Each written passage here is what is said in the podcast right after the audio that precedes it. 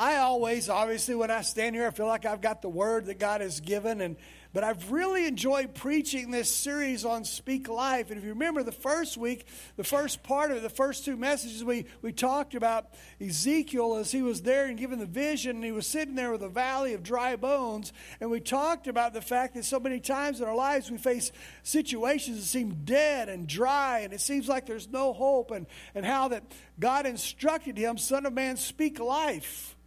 And we talked about with God, it ain't over till it's over, and sometimes not even then. Because people can declare, it's over, it's done. And God says, no, wait a minute, I'm not done yet. And then the following week, we talked about once again Ezekiel's there in the valley of dry bones, and he's prophesied to them, and the bones have come together, and, and God's assembled the bodies. There's this, there's muscle, there's meat, there's there's bones, there's skin, everything's in place but they're just pretty corpses. And then God comes to him and says, Now prophesy to the wind, prophesy to the breath. And the Holy Spirit came and breathed life into them. And it says they arose and stood up as a mighty army. We talked about how that sometimes we need to stop sitting among the dead things and we need to be resuscitated by the breath of life. Amen. Then last week I got a little bit in, into everybody's business. I kind of shifted gears. We talked about speak life, and I talked about it. We jumped over to James, where James talks about a muscle that we all have that is a deadly weapon our tongue. And we talked about that our tongues are, are a spark that can ignite the fires of revival or the flames of destruction. So this week is what I was thinking, okay, how do I want to wrap up this thing for Speak Life? Because this has really been on my heart. And I'll be honest with you, I thought, you know what? We're going to go out on a high note. We're going to talk about speaking life. We're going to talk about how that you can bow and stick your chest out and you can speak to things that are dead and God moves in his power and it comes to life and, and God works the miraculous things and they happen. And, and boy, I just am picturing it being this up and happy and celebratory and, and just, I mean, all kinds of stuff. Have a cutting worship team loose and all that stuff. And then this week happened. I mean, know that it's easy to speak life when you have those moments that you slayed the giant that nobody thought could be slain. It's easy to speak life when, when you've prayed over a family when you spoke life into a couple's life that was told there was no way they could have a child and God performs the miraculous and they're sitting here this morning with the baby boy. I mean, it's easy to speak life when you see those kind of things happen and God moves and God does things. It's easy to speak life when you've talked to somebody else and you see their faith rise up and all of a sudden they begin to step out and be what they're supposed to be. But what about when it doesn't? What about when it seems like the giant's kicking your tail? What about when you've mustered up all the belief you can seem to scrounge together and it seems that you're running a faith deficit in that moment? You're literally experiencing a faith deficit. Your circumstance is calling for this much faith, and yours is about here. How do you make up the gap? How do you speak life when you don't feel it? You feel more like telling God how unfair He is than telling your problem how big God is. When, when you believe, but you need help with your unbelief, what do you do? So said, I really planning on this being this up, jump up and down, let's get after it, man. God's so good, and He is. But it just seems that uh, this is not a woe is me thing, but we just, we, Kim and I had a week. It was not the victorious week. I mean, here we've been speaking on speaking life and prophesying to things and declaring things and, and all that. And, you know, it's kind of just like the enemy to say, oh, yeah, and throw a little curveball. we're just going along, and all of a sudden, I mean, there was other things that were that were happening, but all of a sudden, Kim tweaks her back, and I mean, she's down for the count. I mean, it's it's days of not being able to do anything, and all of a sudden, everything I had on my schedule was out the window. I had to get her back and forth to the doctor. I had to had to be there for her because anytime she needed anything, I had to go take care of it. So we go to the doctor and we come back, and the doctor said, You know what? You know, I really would like for you to get one of those TENS units that you have the little um, electrodes or whatever you put on there, and it exercises the muscle so that your, so that your muscle can kind of relieve that while working on getting your spine back where it's supposed to be so that you won't have this issue anymore. And so we call around, and, and guess what? No one in Royse City or Rockwall was there one to be found. Not that they were super expensive, but just nobody had one. Well, they could order it in, but she needed it now. So it was about a 45 minute drive to go get it and 45 minutes back. And have you ever had one of those moments? I mean, you, Kim thought I was mad at her. I said, Babe, I'm mad at the situation. I'm not mad at you. But I just, you know, I'm like, I told her I put my shoes on to get ready to go get this thing, and I told her, I said, you know what? I said, I said, I'm kind of glad I'm getting to leave the house for a little bit. I'm got, you know, and, and it wasn't anything with her, but I'm thinking in my mind, okay, I'm going to get in the car. This is going to be me and God in the car for this 45 minute drive there and back, and, and I'm gonna I'm gonna have a talk.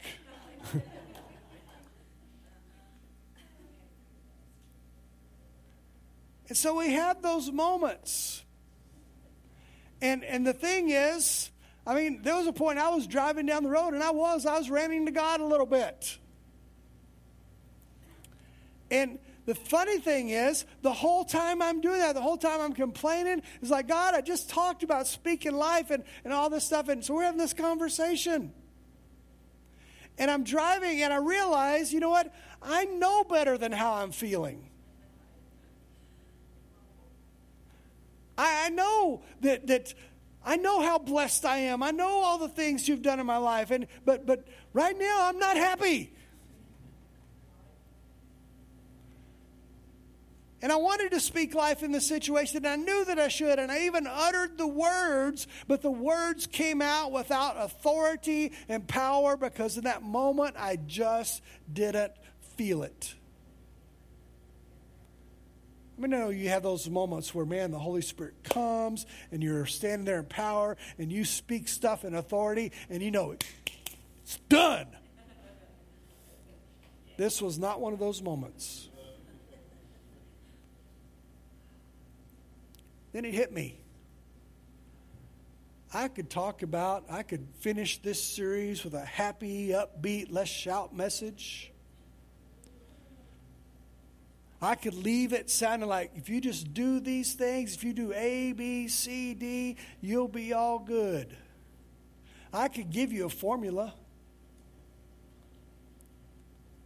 But what about the ones that try the formula and they're sitting there and they still find themselves sitting with dead bones around them? What about them? And it was interesting because I'd been trying to work on this upbeat message with all this stuff, and it just wasn't coming together. But the second I sit down and begin to shift gears about how do you speak life when you don't feel it, and I couldn't type fast enough. It was like the Holy Spirit was just downloading stuff. And it was interesting. The funny thing about it is, I finished it. The circumstances hadn't changed, but there was something about when I finished that and I stepped back, it was like it was all out. And even though nothing had changed, I was like, okay, I'm good now. It's going to be all right. I can speak life into this thing. And so I began to think about that. And I began to think about, you know what? We're all capable of having those days. And if you have one of those days, you're actually in some pretty good company. Because we all struggle with the idea. We all have those times and those moments where there's circumstances. Ever had the feeling that if faith was a bank account, you'd have insufficient funds? You have some faith. But the thing that you're facing requires more faith than you got. So begin to think about that. Begin to think about the Father in the Bible in Mark chapter 9. That there he was. Scripture says that he had a son that on occasion that was, that was tormented by a demonic spirit. On occasion it would caused the son to fall, and the Bible describes foaming at the mouth and this horrible situation. And so, great news the father finds out Jesus is close by. Hey, there's my answer. I'll take my son to Jesus and we'll get this thing taken care of. And the Bible describes that he shows up. And when, while he's there, he approaches the disciples, and the disciples try to cast this thing out and have no success whatsoever. And Jesus comes walking up on the scene, and there's this discussion going on. The disciples aren't happy because nothing was happening. The father wasn't happy because his son was still like that. The, some, of the, some of the scribes had come along. Of course, they didn't like Jesus anyway, so they're putting their two cents worth in. And you got this whole thing going on. And Jesus walks up on the scene and basically says, Hey, guys, what's going on? The father looks at Jesus and says, I brought my son. And he began to describe the situation of the son. And He said, Your disciples couldn't do anything. And you can almost hear the disappointment in the Father's voice when you read it, where he says, If you can, would you heal my son? I mean, can you imagine? You think Jesus is the answer, you take your son, and the first thing is disappointment. Let's look at what it says, verse 23 and 24. And Jesus said to him, If you can, all things are possible for one who believes. Immediately the father child cried out and said, I believe, help my unbelief. I've read this passage many times and I've thought about this many times, and this isn't a new revelation, but if you really think about it, those words ought to be every Christian's battle cry Lord, I believe, help my unbelief.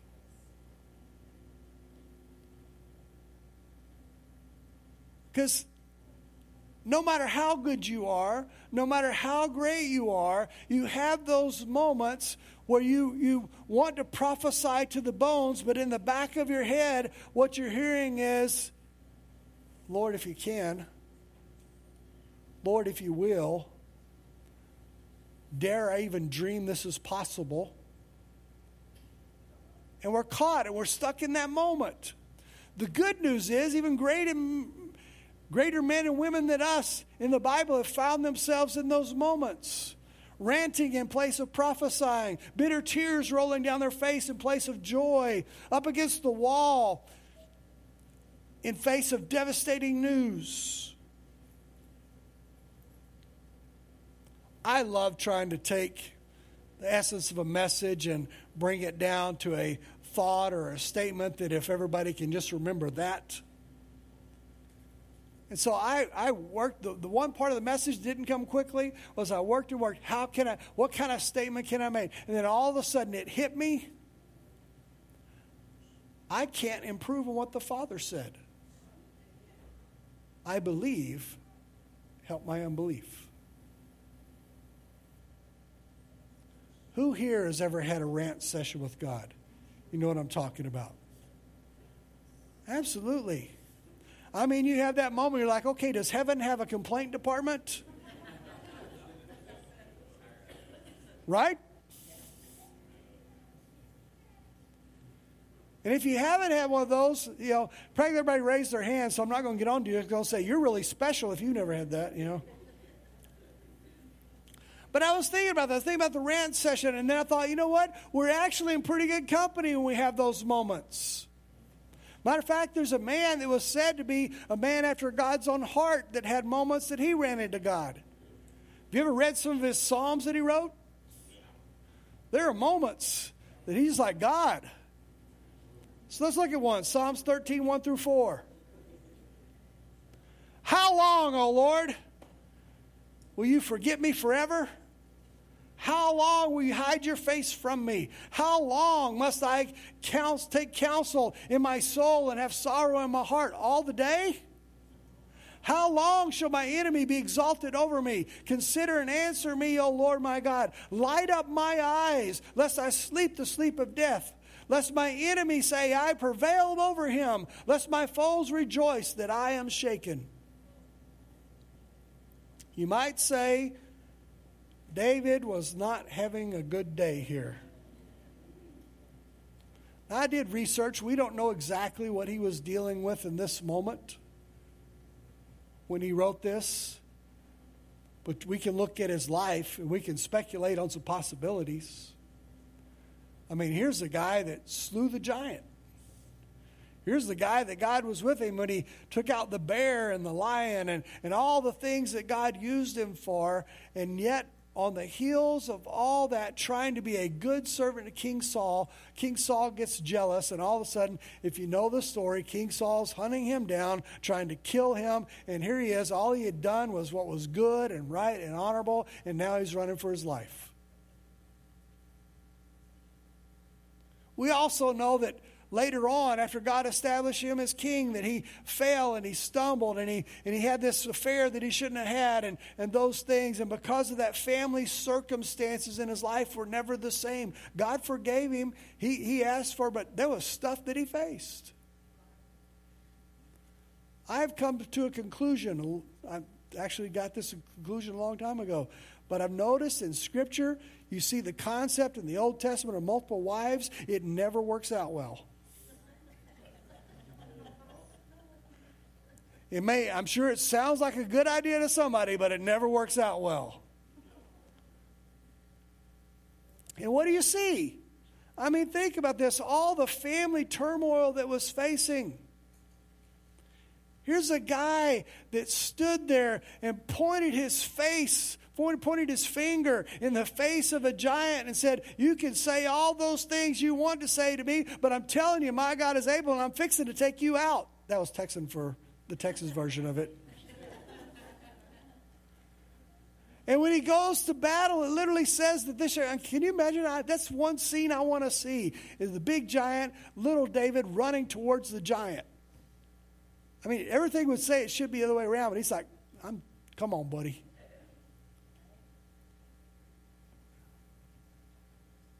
But when you have the stuff going on, I mean, the man that had the authority to point the finger and stare down the giant and declare victory is running for his life.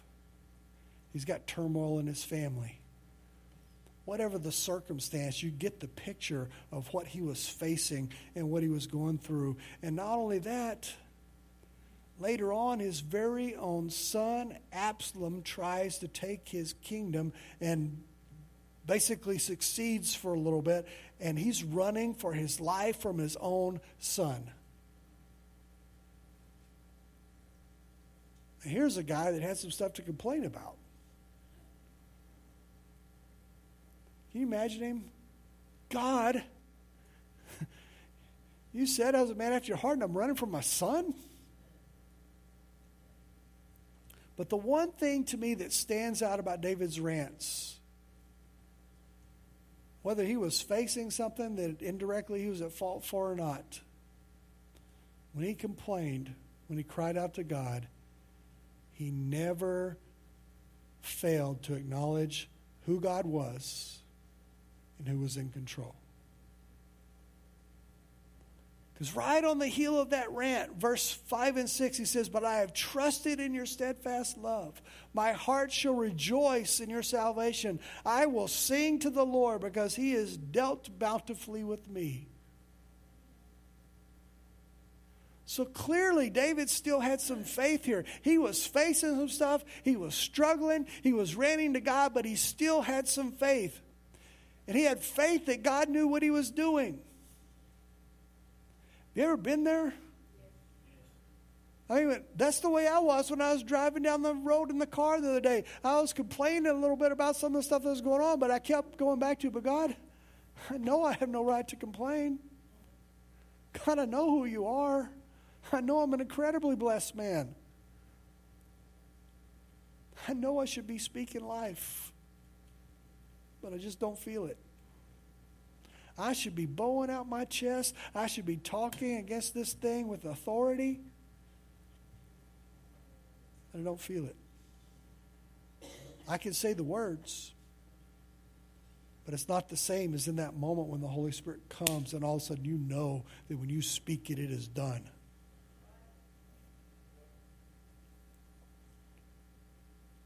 You know,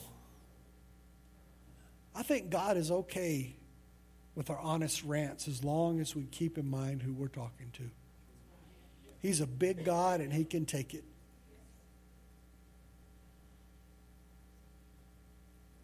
I may not have had faith to prophesy directly to the situation, but I had enough faith to know who I was talking to.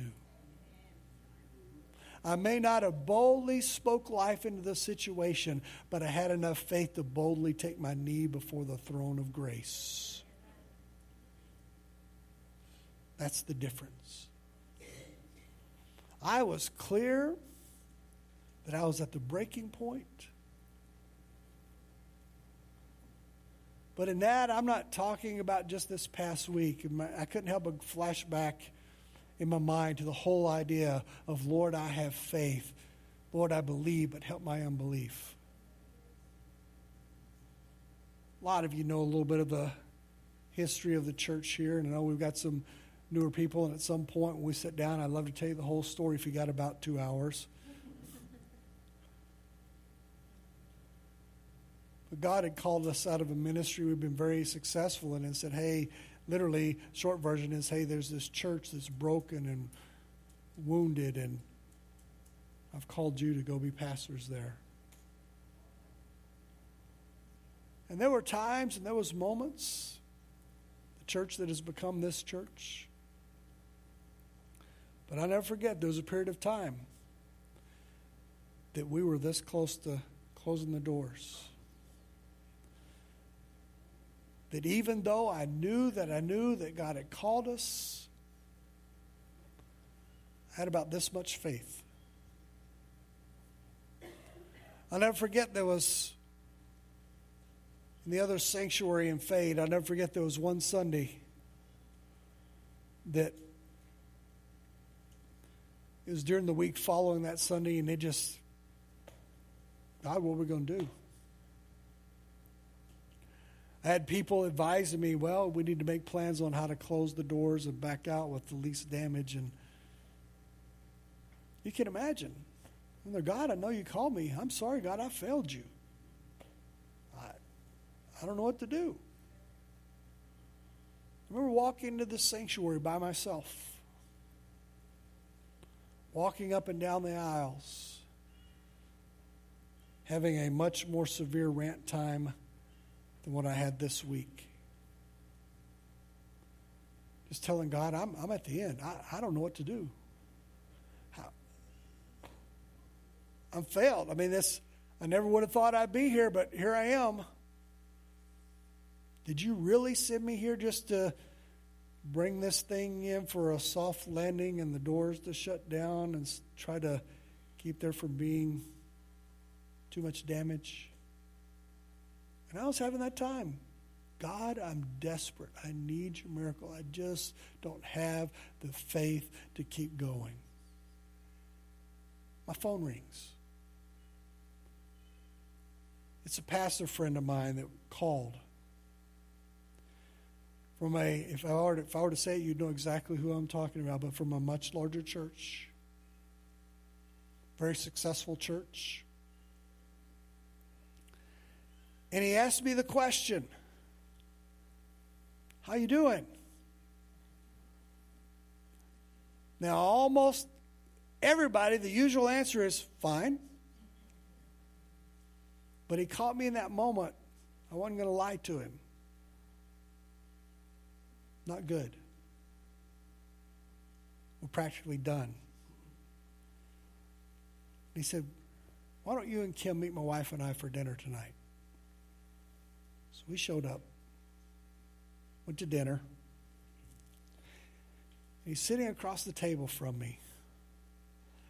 And all I'd known was here's this successful church, here's this person that's involved in stuff with the district, here's all these things. And he begins to tell me the story, he and his wife, about when they first landed at the church that is now this very successful church and the situation that they inherited, and begin to describe how difficult people were to work with, begin to describe all the things that they were facing, and so forth. And literally, he's sitting across the table from me telling our story back to us.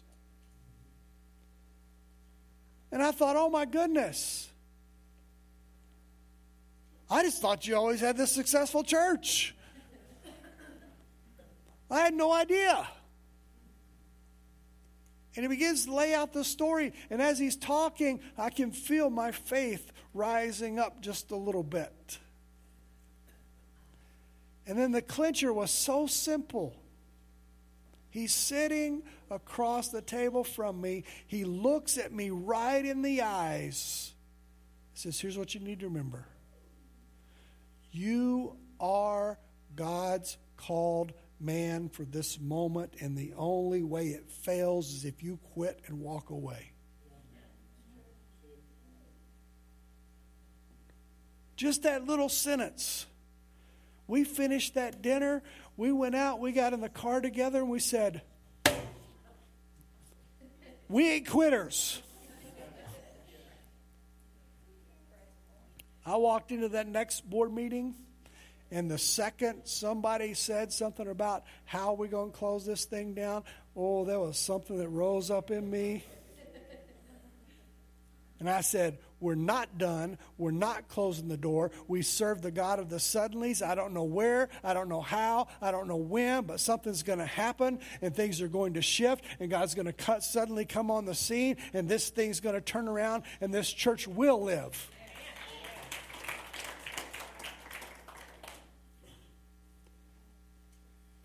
The hour and a half would be, would be for me to tell you the miracles of all the things that begin to happen from that point on. One of which was getting to move here. Short version of this story is we're here because God said, here's a building and six acres of land that's already paid for. Here you go.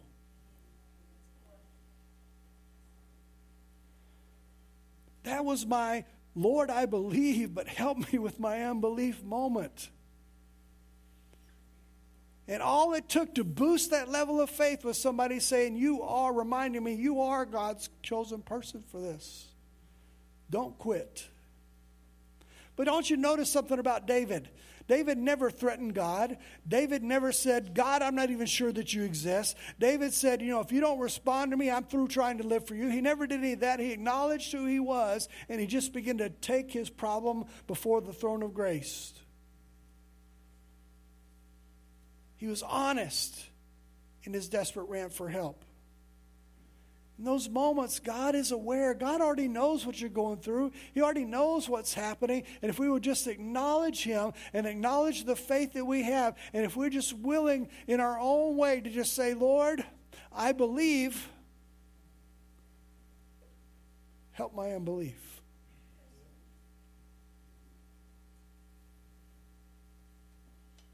Lord, grace me with a boost of faith. What about those times you're too broken to rant? You know the taste of bitter tears all too well. Many times we're in that moment when we're crying those bitter tears, we reach the Lord, let's make a deal moment. Have you ever tried to make a deal with God? Lord, if you'll just do this, and we promise him the moon.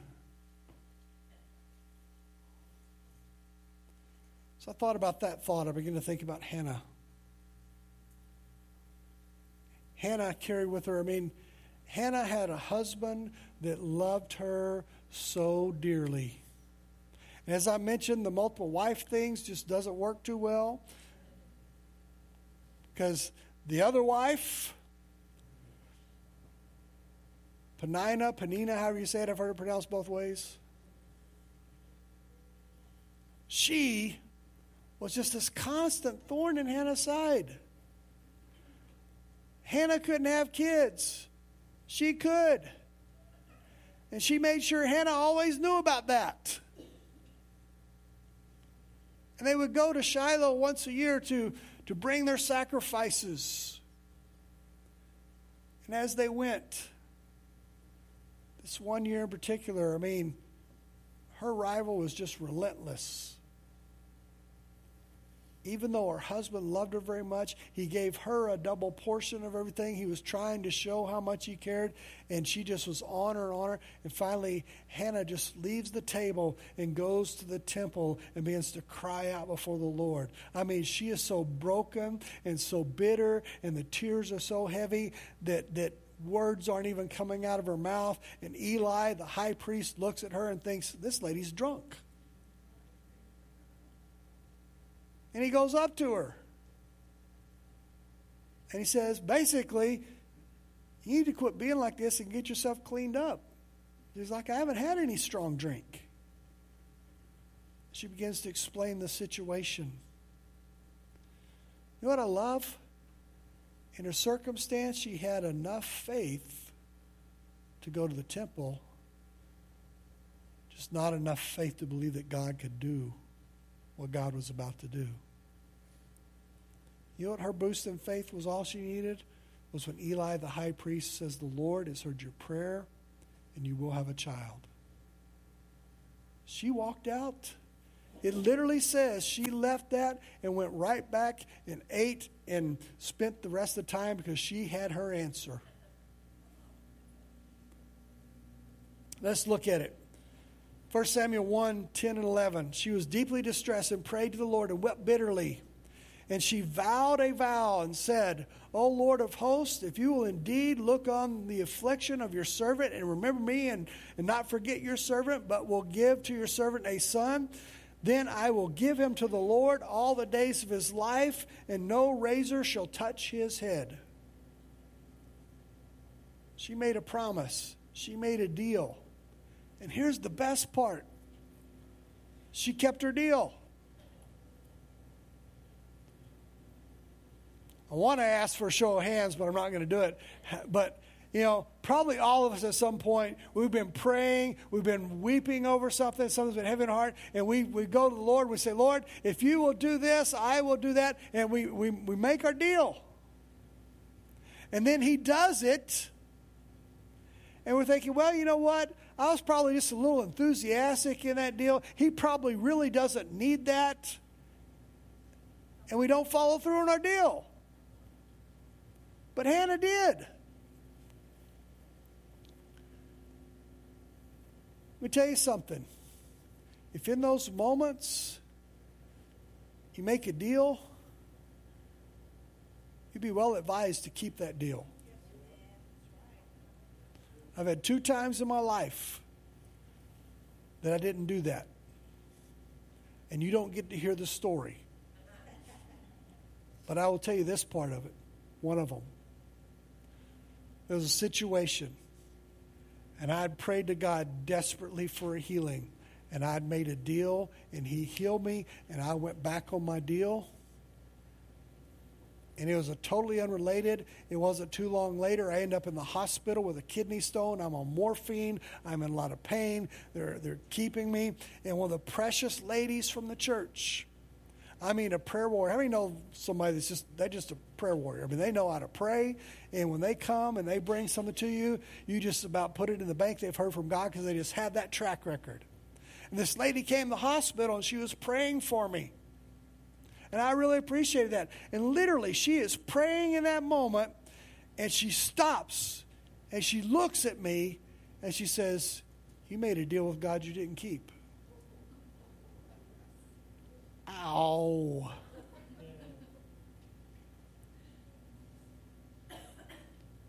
See, Hannah made a deal with God and she kept it. And what she didn't realize was that she had to be brought to that point where she would allow her son to live the life that he was supposed to live. In case you're not sure, her son was Samuel. Samuel went on to be an incredible man of God. Eli's two sons, Hophni and Phinehas, were rascals. They were supposed to be the next one in line to, to be a part of running the temple. I mean, they were running scams on the side. They were doing all kinds of horrible things. They were abusing their position for personal gain. And yet, through this, God gives Eli Samuel to raise, and Samuel comes, rises up, and becomes this man of God, the priest, the one that got to literally bring revival to a nation, got to anoint David as king, that God used for mighty, incredible things. All because she kept her promise. But she got her faith, she got her answer. And many times we cry to God, we, we, we want to make deals, but we need to remember to be, because you don't know if that deal you're making might just be a piece of what God is waiting and wanting to use. You see the common thread here? Lord, I believe. Help my unbelief. Now, there are many more stories in the Bible. How many, how many, as I'm talking, you could think, man, that would apply to this story and this story? I mean, we could literally do a series on times that people face a situation, they ran it, and God did something to elevate their faith, and they rose up and became what they were supposed to be. But the truth is, for every one of us, what is that situation in your life that you just can't quite bring yourself to speak life over?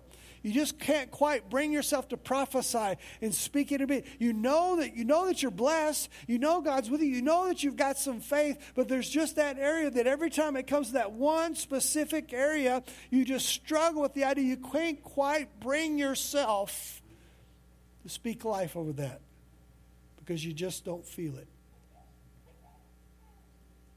What's that area for you?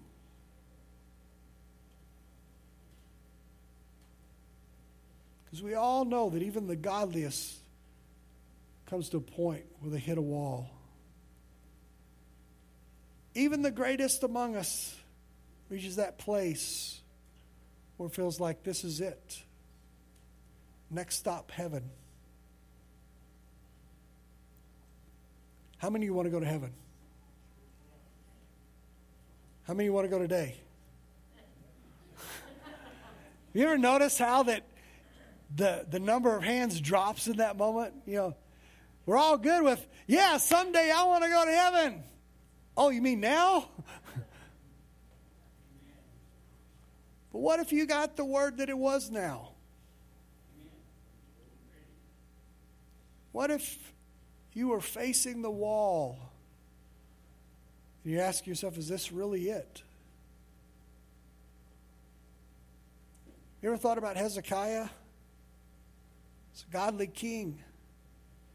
He receives word from a very authoritative source You shall die, you shall not recover.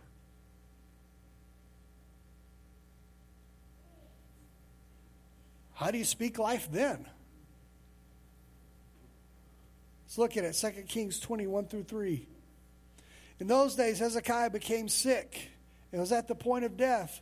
And Isaiah the prophet, the son of Amoz, came to him and said to him, Thus says the Lord, set your house in order, for you shall die, you shall not recover. Then Hezekiah turned his face to the wall and prayed to the Lord, saying, Now, O Lord, please remember, I have walked before you in faithfulness and with a whole heart and have done what is good in your sight. And Hezekiah wept bitterly.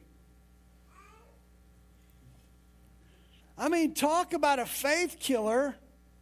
How do you speak life in that moment? I mean, it's one thing for the doctor to say, I'm sorry, but this is it. It's another thing for Isaiah to come walking into the room and say, You're going to die.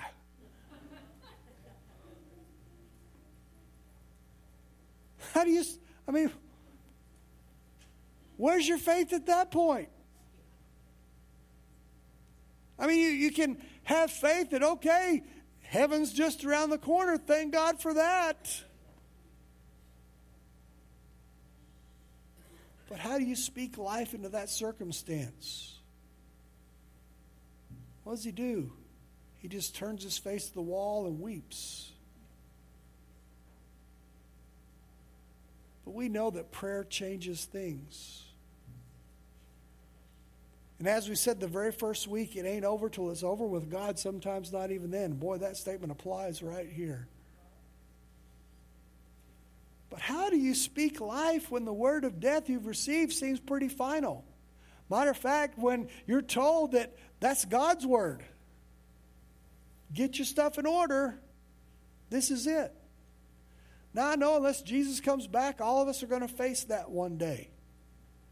Thank God for heaven. Thank God that in those moments we can know that we know, and I've seen person after person as a close relationship with God, that it just be a glorious thing when their time is done.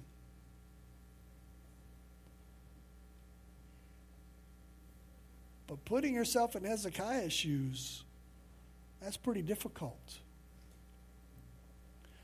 How often do we hear, well, you're just going to have to live with it? This is never going to get better.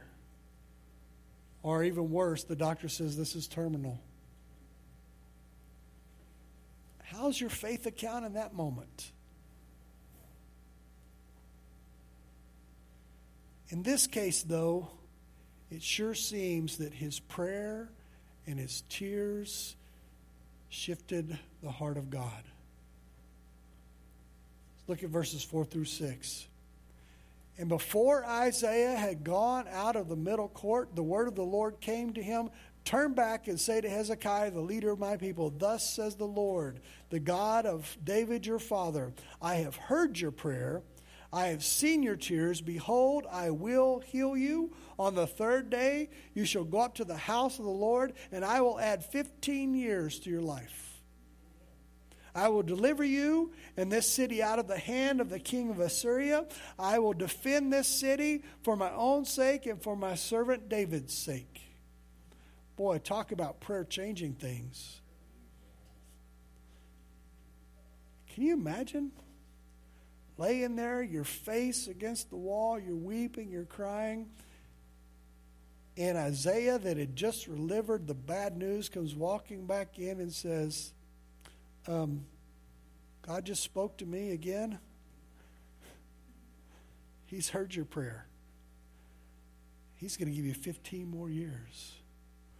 I bet the tears either dried up or turned to tears of joy really quickly. See, we may get that final negative report, but it's not final until God says it's final. And even then, he kind of said it was final. Then his prayer said, Well, no, it's not final, 15 more years. Maybe you get that report from the doctor. Maybe a loved one that you've been trying to speak life on that you know is running from God just keeps telling you there's no way it'll never happen, and you're struggling with having enough faith. Your faith may be taking it on the chin, or you feel like you're out on your feet, or you've been knocked down. But what I want you to get is there's example after example of people in the Bible that have been where you're at in those moments, that have had those moments that they've cried out to God, maybe even with a little bit of anger, or they've they've just been so bitter that all they can do is cry, and God comes through because they had the guts and they had the heart to take what little bit of faith they had and approach the throne of grace and say, Lord, I believe. Help my unbelief. Isn't it great that God graces us with that boost of faith just when we need it? I've seen Him do it again and again.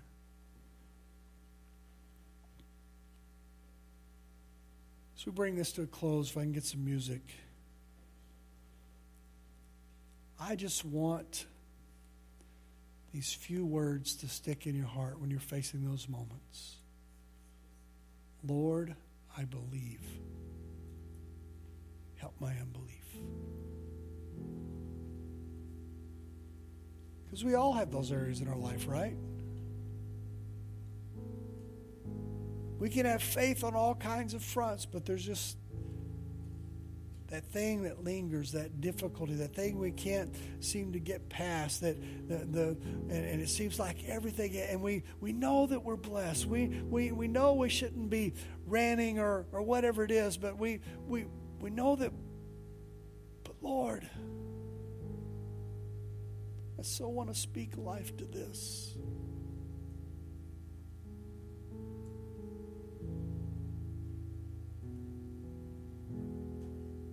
Jesus, just like he told the Father, if I can,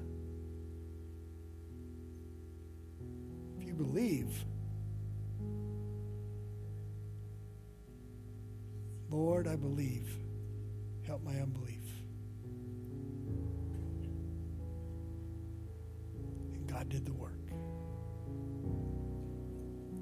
I don't believe for a moment that God shifted this message for just be some. I believe that the words that He's given me today means that there's some people here that really need this. So I'm going to ask our prayer team to come down front if they would. And if you're here, These people are down here. I'm going to step down in just a moment. Maybe you're here and you, maybe you, like me, you need somebody to sit across from you and speak a little extra faith in your life to, to help get your faith level up. Or maybe you kind of just need to do like Hannah and just find a place and bury your head and just say, God, this is what I'm facing.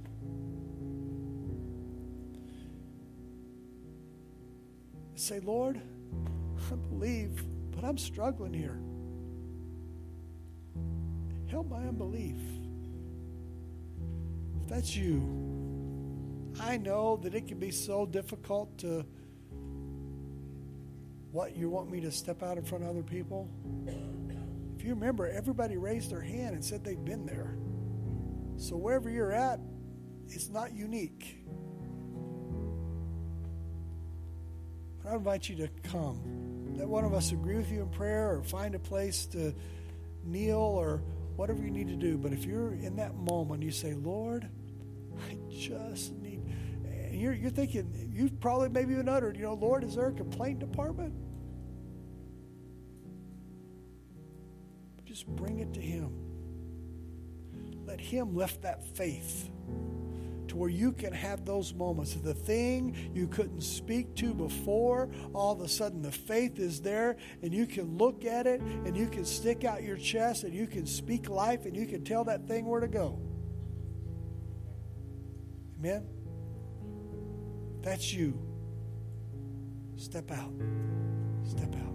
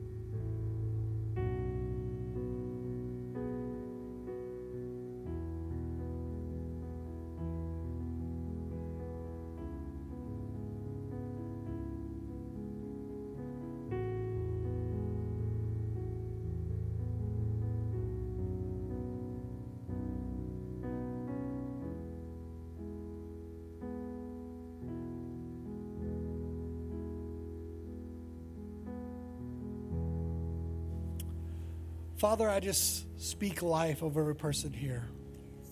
But we all have those moments. And Lord, there are those that are here that they're in the middle of that moment right now. And there are those that know exactly what I'm talking about, and things may be good now. But Lord, I pray that we would all understand, Lord, that we face those times in life. There are times that our faith is put to the test, but Lord, you are so faithful that in those moments, Lord, that we'll be able to look at you with honesty and sincerity and lay out our problem and say, Lord God, I believe, help my unbelief. And that miraculously and by your power, that you will show up on the scene, that you will touch them, that you will be with them. And Lord, their faith will rise up and they will be able to truly, boldly declare through the power of the Holy Spirit, Lord God, that they will see their own miracles, that they will have their own stories to tell. Lord Jesus, of how you've come through. Lord, we claim it. We believe it. I pray that you be with every single person here and that you bless them in an extraordinary way, that you bring us back together this next Sunday. In Jesus' name we pray. Amen. God bless you.